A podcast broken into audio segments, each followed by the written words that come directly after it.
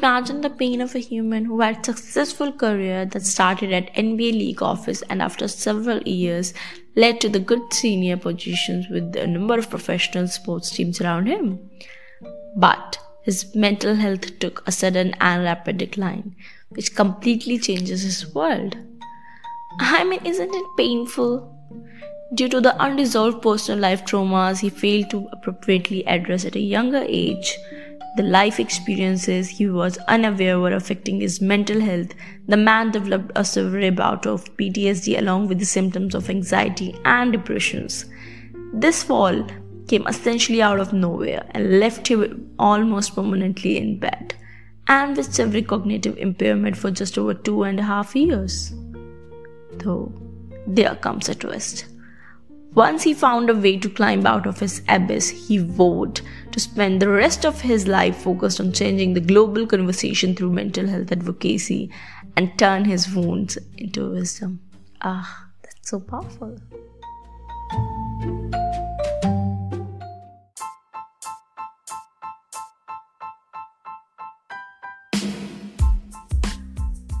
Hey everyone, I'm Priya Sutteva and you're listening to Trending Diary, the podcast. Your journey to connect with ideas, stories, experiences, and people starts now. You might be wondering why I was narrating the story to you. So today I am fortunate enough to join Eric, who now is determined to spread this message that everyone in this world is affected by life's inevitable traumas and stresses.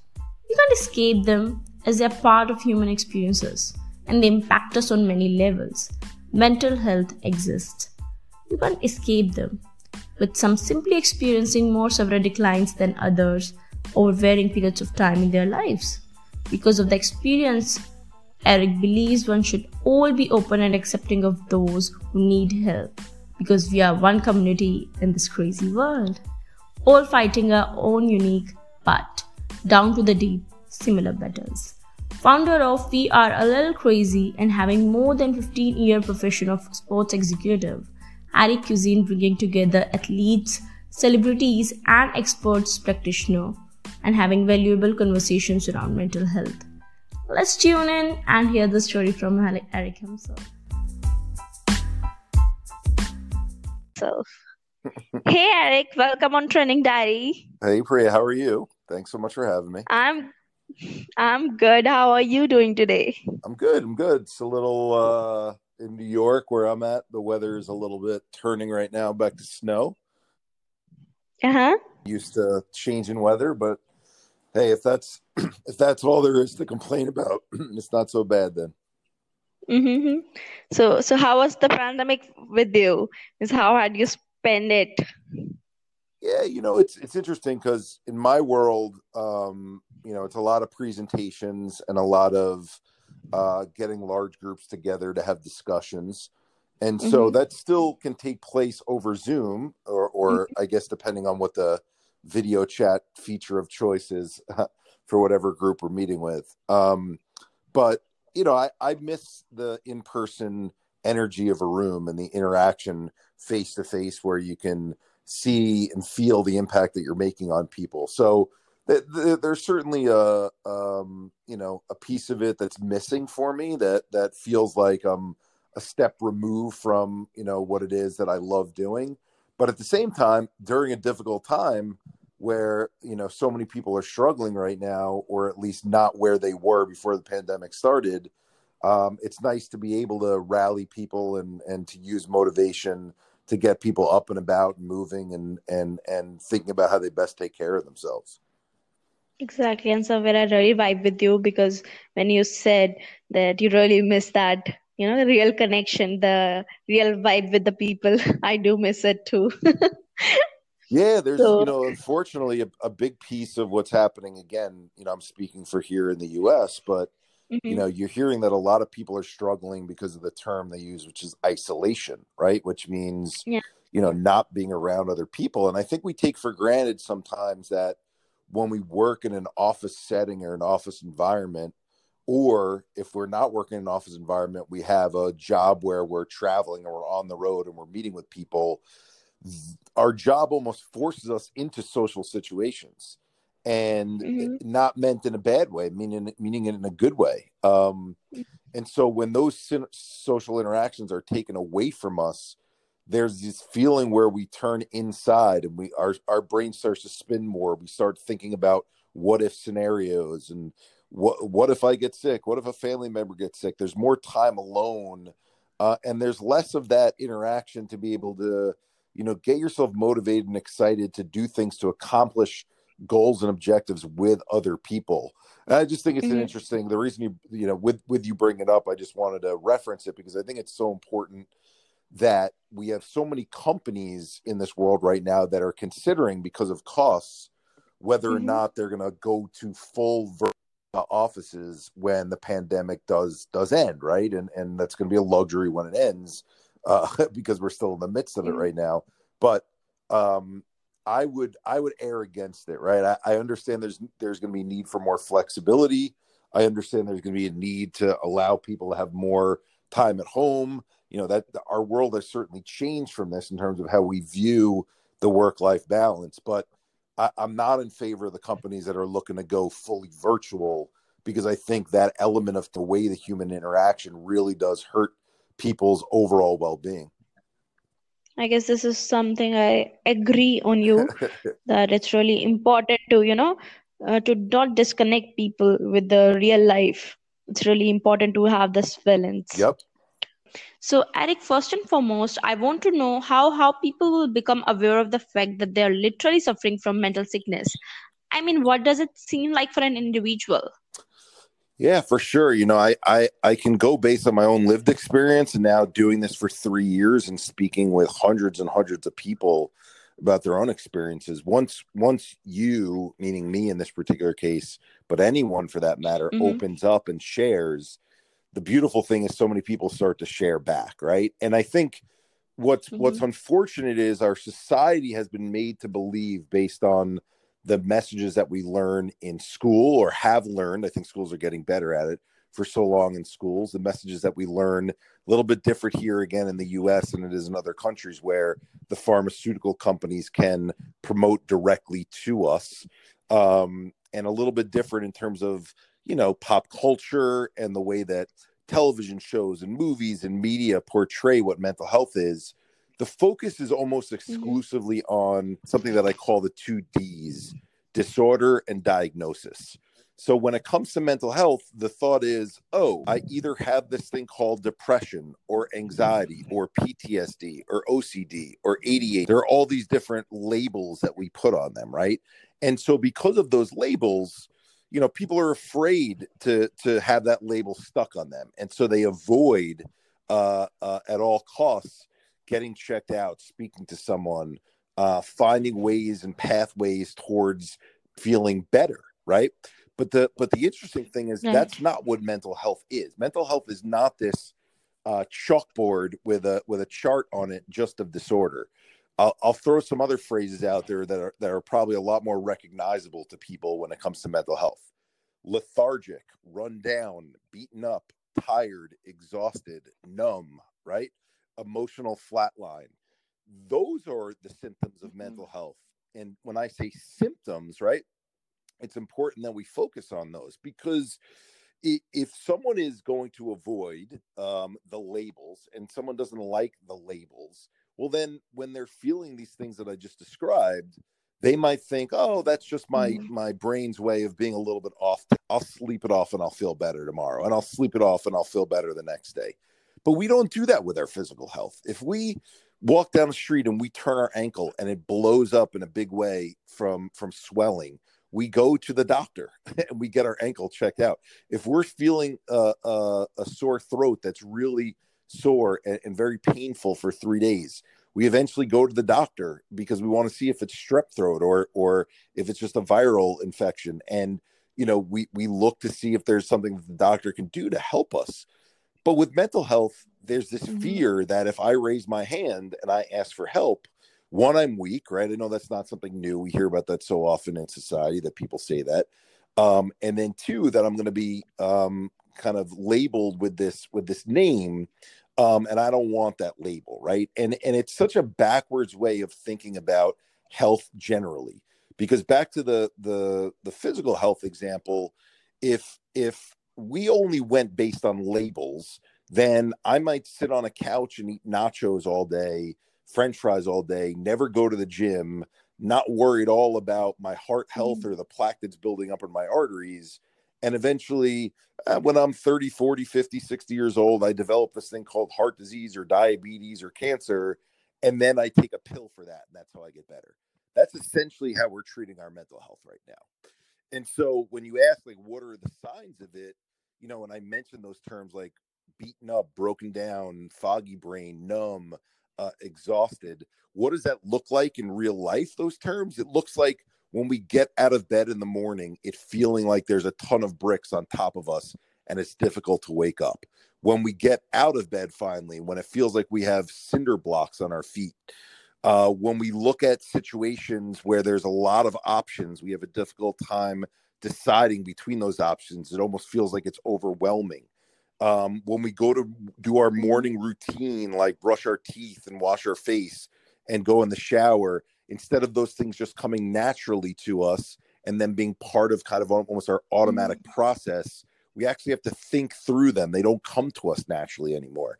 We look at emails when we get into work and they're not as clear to us. They don't look like just straight lines of texts where we can go from one to the other and knock through them. Instead, it feels like this mishmash of information. We go into a boardroom to present and we're nervous before we go in there, or we fear that we might not remember what we're supposed to say when we're called upon, or that we might freeze up when someone asks us for information or for answers. And so I give a lot of examples there, Priya, because when our central nervous system is functionally impacted by the stresses and traumas that we experience throughout the course of our lives, and those things accumulate up in us over a long period of time, these symptoms look, there's similarities in the symptoms, but there's also a lot of differences in the symptoms. Like me telling you that laying in bed and feeling like a ton of bricks is on top of you is one of the symptoms. That's true. But there's also people who can't fall asleep at all. So any type of change to sleeping patterns is a huge sign of mental health, unfortunately, taking a dive and a turn for the worse. So there's a lot of things that I just shared there. But I think the main takeaway is not looking for the label and not being concerned about the label, looking for the changes in feelings, behaviors, and activities. Exactly. I guess that's what anyone can apply to. When there's one thing stuck with me, when these things, you know, our habits won't come naturally to us.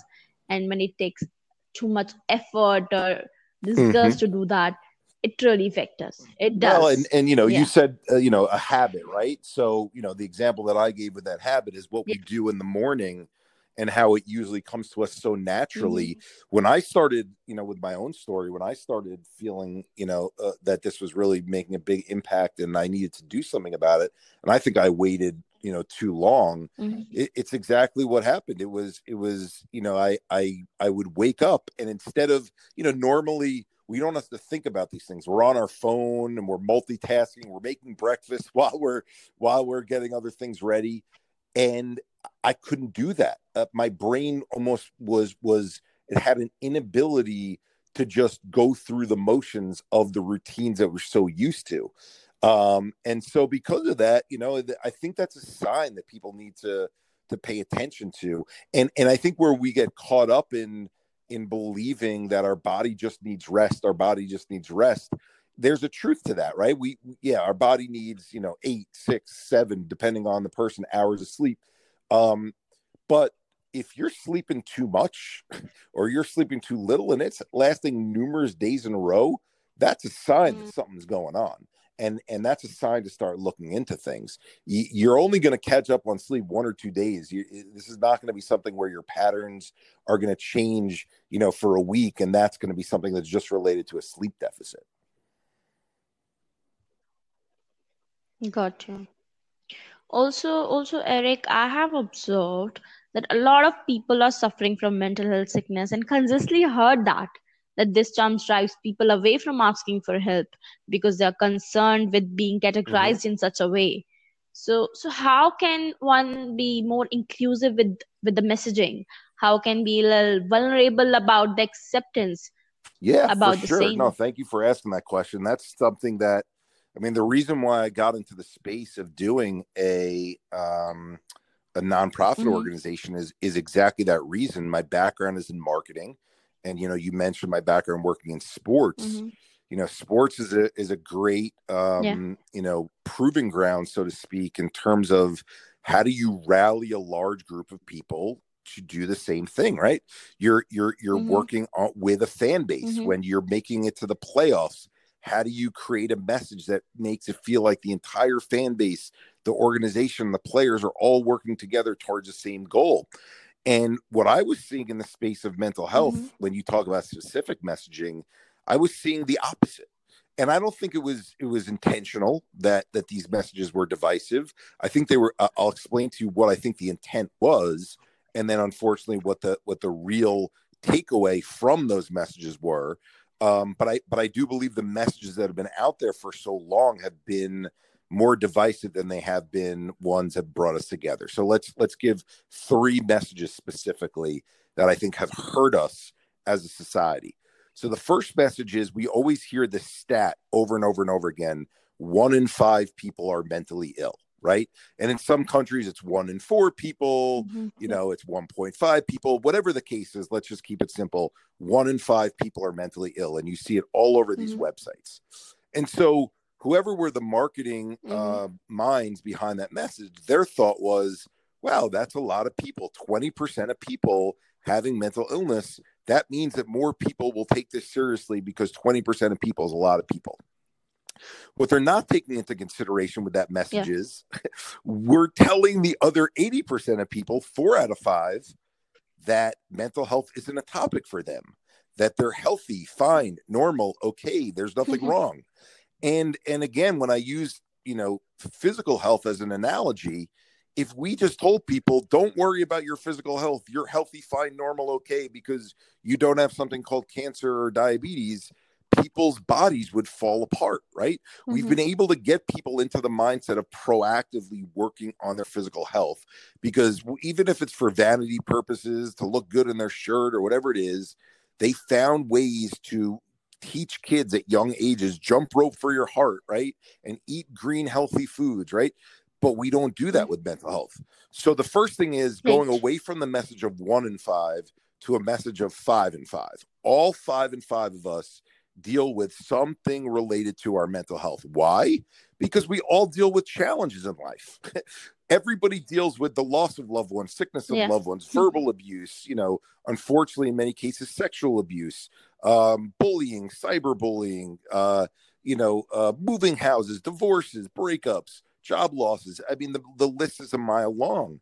And so is there really a person in this world whose mental health hasn't been impacted? Maybe it's not been impacted to the level of disorder, but it's been impacted, right? So I'd say that's number one, is moving away from 1 in 5 more to 5 in 5, and saying that mental health lives on a continuum, instead of the focus always being only on mental illness, right? So that's messaging number one. Right. Message number two is, there's all these campaigns that these organizations and these government agencies try to use to rally people to be proactive about mental health and talk about changing the way in which people view it. And the campaigns are usually copycats of one another, because once you think something works, you say, I'll take that and I'll just tweak it to make it my own. And so the messages for so long have been an action word followed by stigma. So stop the stigma, stomp the stigma, erase the stigma, break the stigma. The problem with that campaign, off the heels of the 1 in 5 message that I mentioned before, is that if there's an organization that is protective of the group of people in the 1 in 5 category, the term stigma means that there's a group of people forming opinions and judgments unfairly about another group of people. So essentially what we're saying is, you all, the healthy, fine, normal, okay people, you need to stop stigmatizing this poor group of the 1 in 5 sick people over here. And that message is the child. It's in our DNA. If a child is throwing a toy and we say, hey, Johnny, stop throwing that toy, the first thing Johnny does is pick up and continue to throw that toy, right? We change behavior by sharing our similarities, not pointing out our differences. And politics is showing that, right? Like, it's getting more and more divisive, especially here in the U.S., the more we point fingers at the other side, is that when we share how we are similar, that's what brings us together way more than sharing our differences. And so back to the whole 5 and 5 idea, well, if we all face challenges, that means it shouldn't be a stop the stigma. Yeah, that sounds like a rallying cry to the 1 in 5 group. It doesn't sound like a rallying cry to the rest of the population. And that's why we went with the message "Seen Here," which is an American Sign Language sign. And for those who are just hearing the podcast, it's, you know, it's made by pointing your thumb at your chest, curling your 3 middle fingers like your pinky out at the other person, and you're gesturing back and forth. Yeah. Sorry, Eric, sorry. When you were saying about the chest strategies, moving your 3 fingers, there was a cut. There was a cut when you say, saying, I didn't listen. So can you please be even close to it? So to make the Seen Here American Sign Language sign that we use to replace the Stop the Stigma campaigns, our sign is your thumb pointed at your chest, your 3 middle fingers curled like a fist, and then the pinky pointed out at the person you're talking to, or the, I shouldn't say the person, the group of people that you're talking to. And you're saying I by pointing your thumb at your chest, and the same as you with the pinky, and now you're pointing it back and forth. And why are we the same? Well, Priya, we're the same, not because you and I both have the same label of anxiety or depression. We're the same because we both face challenges in our life that have impacted our mental health. And that's part of the human experience. And if we can come together and rally around those similarities instead of breaking us apart based on our differences, well, guess what? That's a much greater rallying cry that brings us together, right? So that's where the Seen Here campaign came about. And then the third thing that we noticed that was divisive was all of these nonprofits and government agencies were excited that, you know, certain celebrities were coming out and sharing their stories. So even before social media, it started with Britney Spears and Lindsay Lohan, and everyone would say, oh, you know, great news, Britney Spears, she's one of the 1 in 5 group, and Lindsay Lohan, she's one of the 1 in 5 group. Britney Spears has depression. Lindsay Lohan has anxiety. And then what they would do is they would link on their websites to the articles that were written about these celebrities. And the articles were written by the tabloid media and then pictures taken by the paparazzi. And so the story would say, Britney Spears has depression, so she shaves her head. And Lindsay Lohan has anxiety, so she dresses like a hot mess, right? And you could go down the list. Charlie Sheen has addiction. He looks like a skeleton when he leaves his house because he does coke all the time because of his addiction. Like, all these stories, all they were doing was painting this very perverse picture of what mental health is. And so you now combine those 3 messages, Priya. 1 in 5 people only have it. Let's stop stigmatizing that group of 1 in 5 people. And if you want an example of what that 1 in 5 people look like, well, look no further than the celebrities who shave their heads, run off basketball courts in a panic attack, look like skeletons, and dress like hot messes. Well, no wonder why most of our society then, if that's what the understanding is, that's why our society doesn't take this topic seriously. That's why our society doesn't proactively work on it, because they think it's a topic that's not for them. So a long answer to your short question, but, you know, you were asking, what can we do to change the wording around it? We do it by being inclusive. We do it by talking about our similarities. We do it by talking about that mental health is a topic for all of us. We do it by talking about the continuum we're on. If we do that, the conversation changes. But unfortunately, right now, I think our society is content with the fact that, well, more celebrities are talking about it, so we're getting to a better place. And I don't agree with that, because when the incessant focus from the celebrities is on just their disorder labels, I, this basketball player, or I, this movie performer, I, this musician have depression, or I have bipolar, or I have PTSD, it helps the people who've already been labeled with that to relate and feel like they're not alone, but it further perpetuates and separates them from the rest of the 80% of the people who don't have the label and don't want to believe they have the label. So I think we have to have a real conversation with ourselves as a society and say, we got to get away from bucketing people and more towards sharing what our similarities are.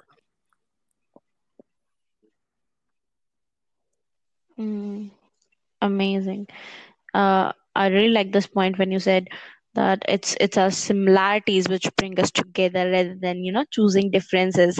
And that's a very smart move of going with the Same Here campaign for treating people. I guess it's really important that when we, you know, talking about this thing, we are not treating it as a disorder or, you know, some trauma which exclude people from the society or make them feel about themselves. You made me think of something that, you know, maybe this is where one of those ideas came to my mind. Is I remember when I worked at the NBA, the league office for the National Basketball Association, when I was first coming out of college, and we worked with this organization that would bring together refugees from different countries to learn to play basketball together. And even though they didn't speak the same language, and even though, you know, some of their countries were even, you know, not the best of friends, once they got on the basketball court and were able to bond over similarities, what were their similarities? That they loved the game and that they understood how to play the game. They didn't even need to speak that same language, but that brought them together and enabled further communications to take place where they got to know one another, learned each other's languages, and then learned why politically each of their countries felt the way that they did. It was the similarity of the sport of basketball that did it. And so I think any coming together needs to start with, you know, what do we have that's in common? If we start with that, we can build from there and better understand one another. A journey of getting a lot of stories heard about mental health from the celebrities and how people had overcome it. So what's the one story that you found very impactful from an influencer or celebrity or a player, and why? So I know every story has a unique essence and different values to it, but that. Still, you know, I'll go to your favorite one that was the first celebrity that ever joined this concept of doing an alliance with us. And it was because his story was so different than mine that I was drawn towards it because of how different it was, but because of how our different traumas led us to feeling a similar way. Okay, so here's the story. It's a gentleman named here in the North America. His name is Theo Fleury.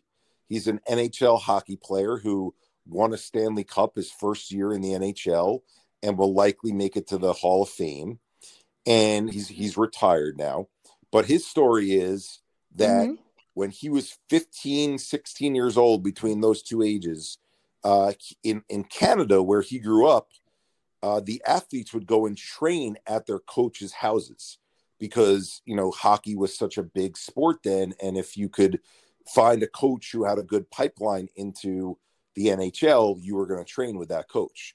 Well, Theo was raped. Theo is a straight male who was raped by his male coach over 150 times is the estimate over the span of Theo staying at this coach's house. And so people might say, well, why did Theo not open up and share? Well, he was wrought with anxiety. He was wrought with the fear and the trauma of what this man was doing to him.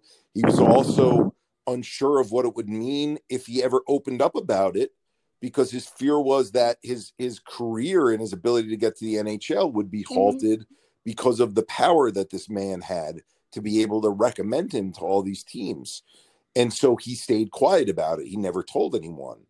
And he ends up going and playing in the NHL and has the career that I explained before. He not only won the Stanley Cup, he won Olympic gold medals with Team Canada. And he... the entire time he played, he never opened up with anyone. And so the only way he was able to make it through his career was by drinking and drugs and gambling and sex and you name it, whatever vice there was, he was using it.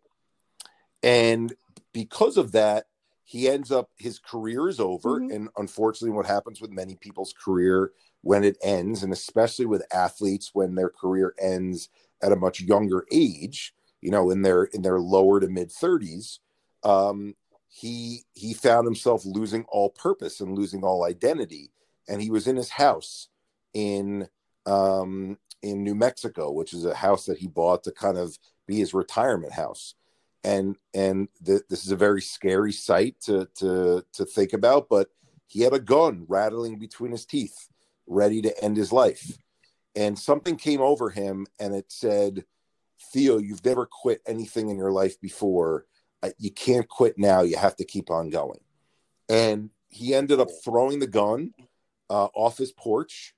He was in the middle of a desert. He said he threw it into the desert, never to look for that gun again. And he ended up going on this journey of self-exploration of why am I feeling this way? Why do I not know how to live life on life's terms? And ended up sharing his story with the world. He didn't know that he'd be that vulnerable, but the more he started sharing in writing, the more it started pouring out of him.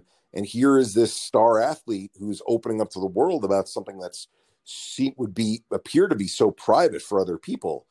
But the reason why his story resonates so much with me is because my story is not related to sexual abuse. My story is related to the sickness of my brother for over 20 years and so many ailments that he had gone through. And then the passing away of three of my close friends when I was in my early 20s.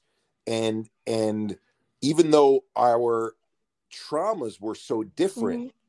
where we ended up, what we were feeling, which was we didn't know how to live life on life's terms.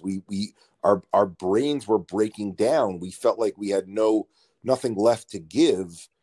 We ended up at the same place, even though our traumas were so different. And so there was so much power to me in his story, but also all the things that he had turned to in his story. I mean, for me, the only thing that I turned to, not realizing it at the time, but work was my vice. That's what I turned to. I kept working more. And that allowed me to avoid dealing with all the painful memories that I had from a child. Theo was one of those people. He's the poster boy for, I'll try everything that there is until it runs out to see if it could just mask whatever my feelings are. And I think that's what we as a society, unfortunately, do is we go through difficult events and we're not taught how to deal with them. And because we're not taught how to deal with them, we reach for whatever is the easiest, quickest thing to help us cope. And when we do that, then we get ourselves into worse places. So hopefully you can understand why his story mm-hmm. resonates so much with me now.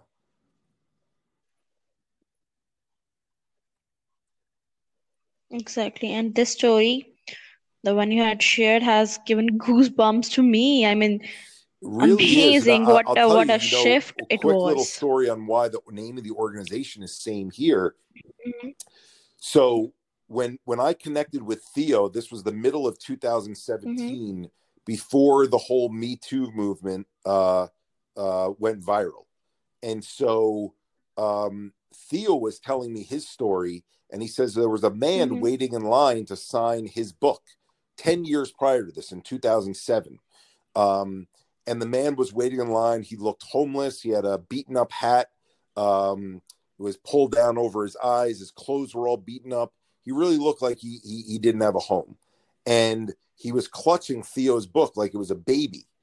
And he just gets up to Theo on the front of the line and talk about mm-hmm. chills. I get chills whenever I share the story, even though we've all heard this phrase so often. He just puts the book down in front of Theo, looks him in the eyes, pulls his hat up and looks Theo in the eyes and says, Theo, me too. And when I heard that, I got these goosebumps where I said to Theo, I said, this guy said 1,000 words to you just by saying 2 words. We got to do something about this. And that's where I went to the American Sign Language website and I looked up the sign for Me Too, which is what I described with the thumb and the pinky. Now, ironically, you know, the whole Harvey Weinstein story breaks and the whole Me Too movement becomes viral about a month after this. So I called up Theo and I said, I hope you don't mind, but I think we're going to need to find something else that's a synonym for Me Too, that we could still use the same hand gesture, but we have to phrase it differently because Me Too is being used for sexual abuse specifically. And he said, yeah, I totally agree. I totally understand. That's what we should do. Mm-hmm. And so I found on the American Sign Language website, Seen Here. And I think it's serendipitous that it worked out that way, because same is a lot more collaborative than me is. Even though they're technically synonyms of one another, when you're saying you and I were the same, there's a more kind of, communal nature to it.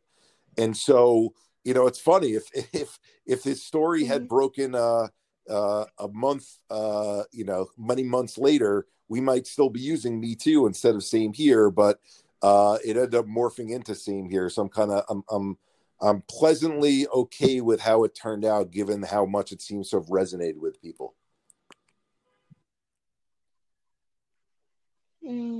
Again, what a smart and very connective. Things happen for a reason, so I take them in stride and say, how do we make this work now that this is the new situation?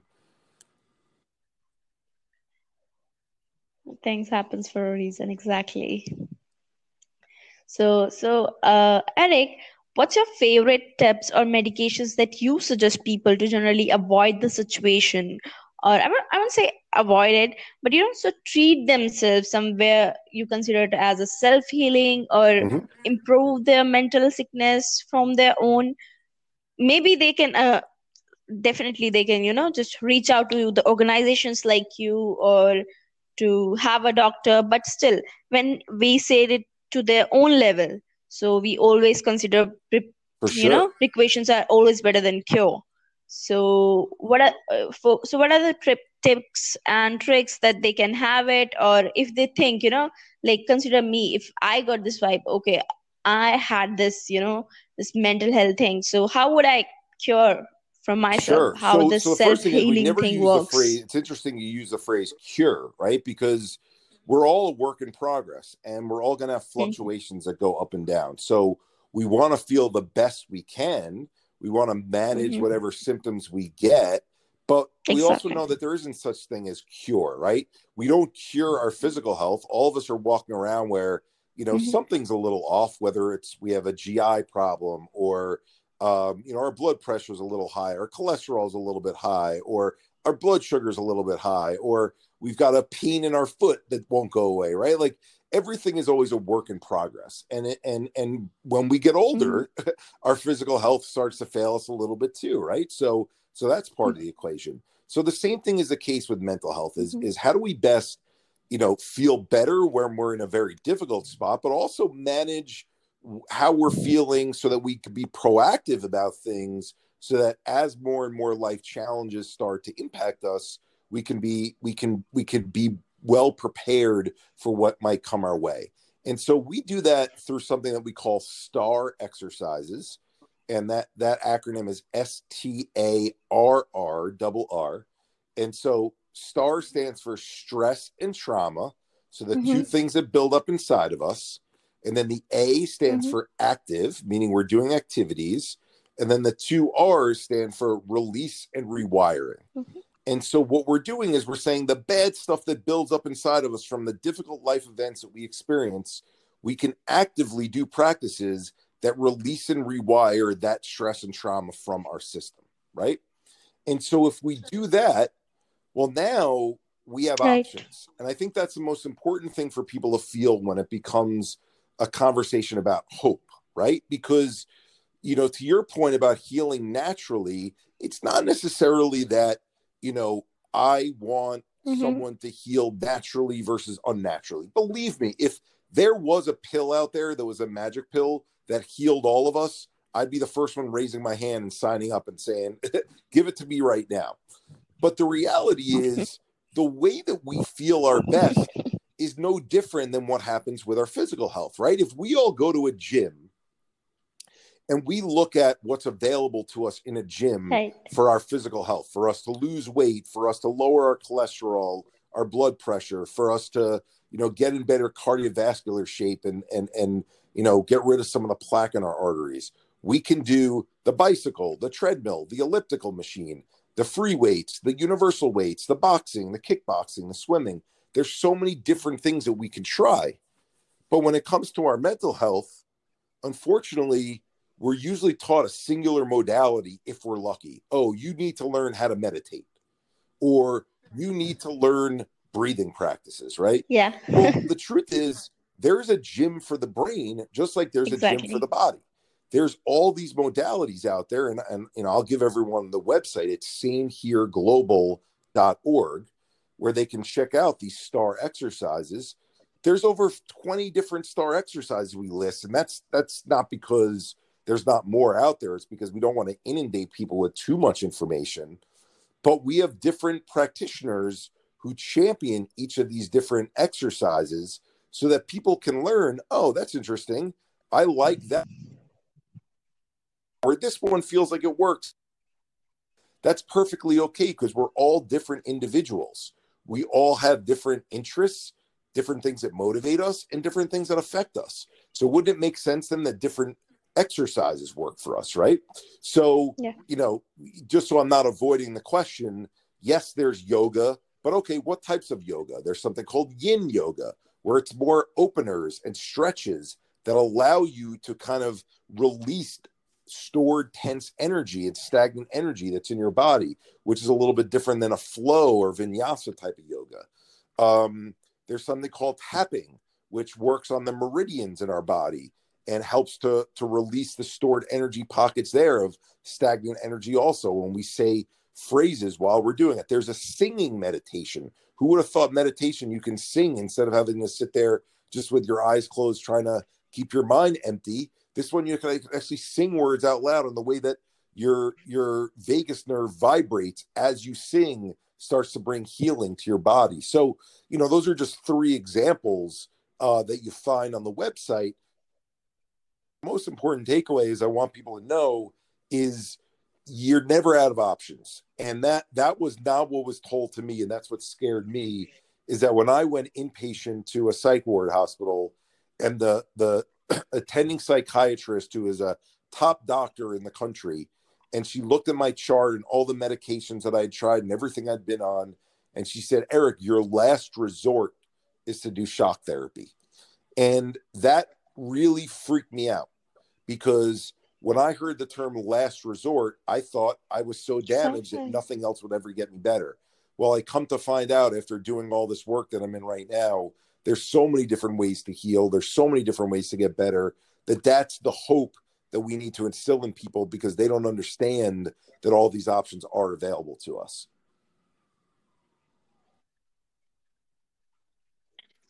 Mm-hmm. Exactly. You said it's so right, if you're lucky enough, because even I'm the one who just have heard about the meditation, nothing else. Like, if you are suffering from mental health, or if you want to have a good mental health, just go for meditation. I really don't know about the 19 other tricks or 20 other tricks. In fairness to, you know, all of us in society, you know, and I know it's different in different cultures, but when we're sick and we have a strep throat or bronchitis or pneumonia, our parents take us to this magical place called the pediatrician, and he prescribes this medication, or she prescribes this medication that is, you know, sometimes even bubblegum flavor. It's so good. It's penicillin in a bubblegum flavor. And we take it and we sleep for a day or two. And this magic from this medication we take makes us feel better.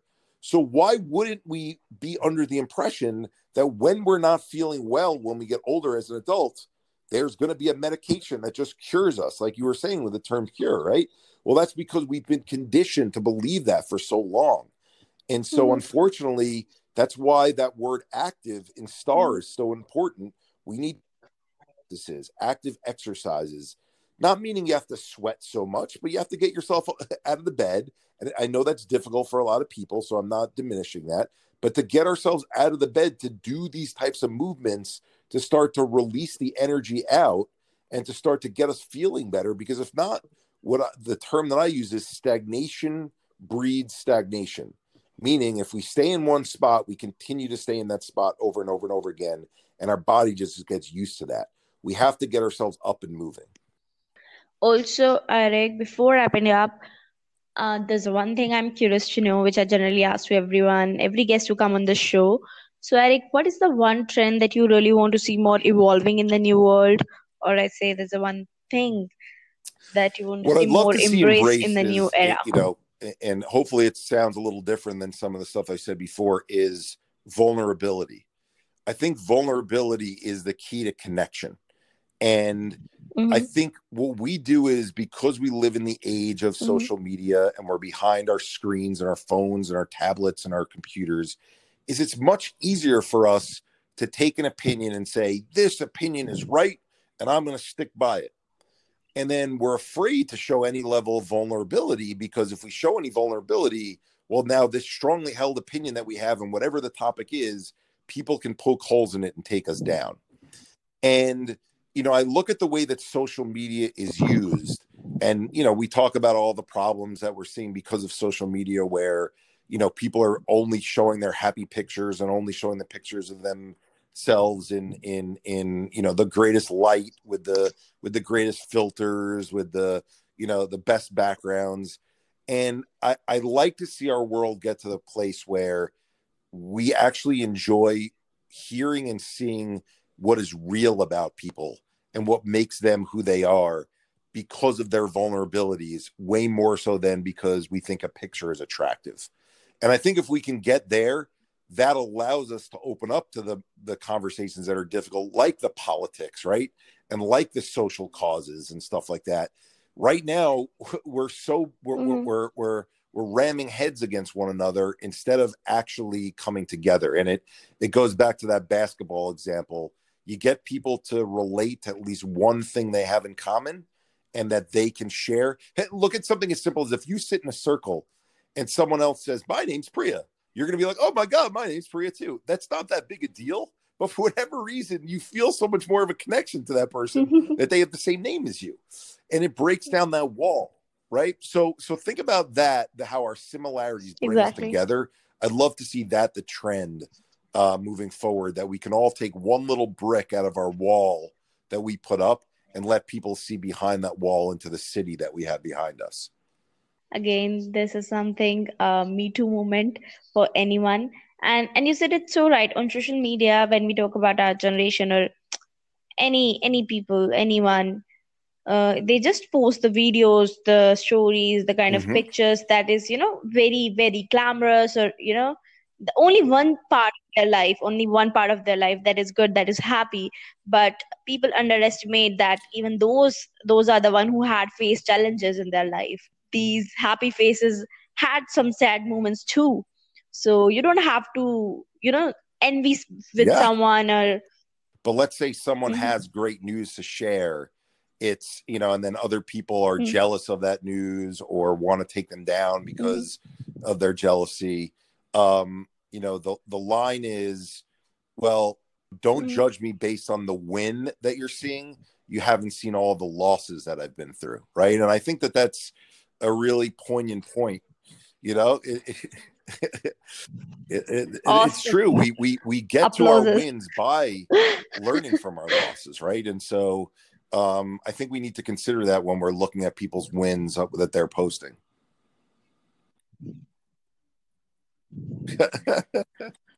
Exactly. Yeah, applause for that line. That touched me.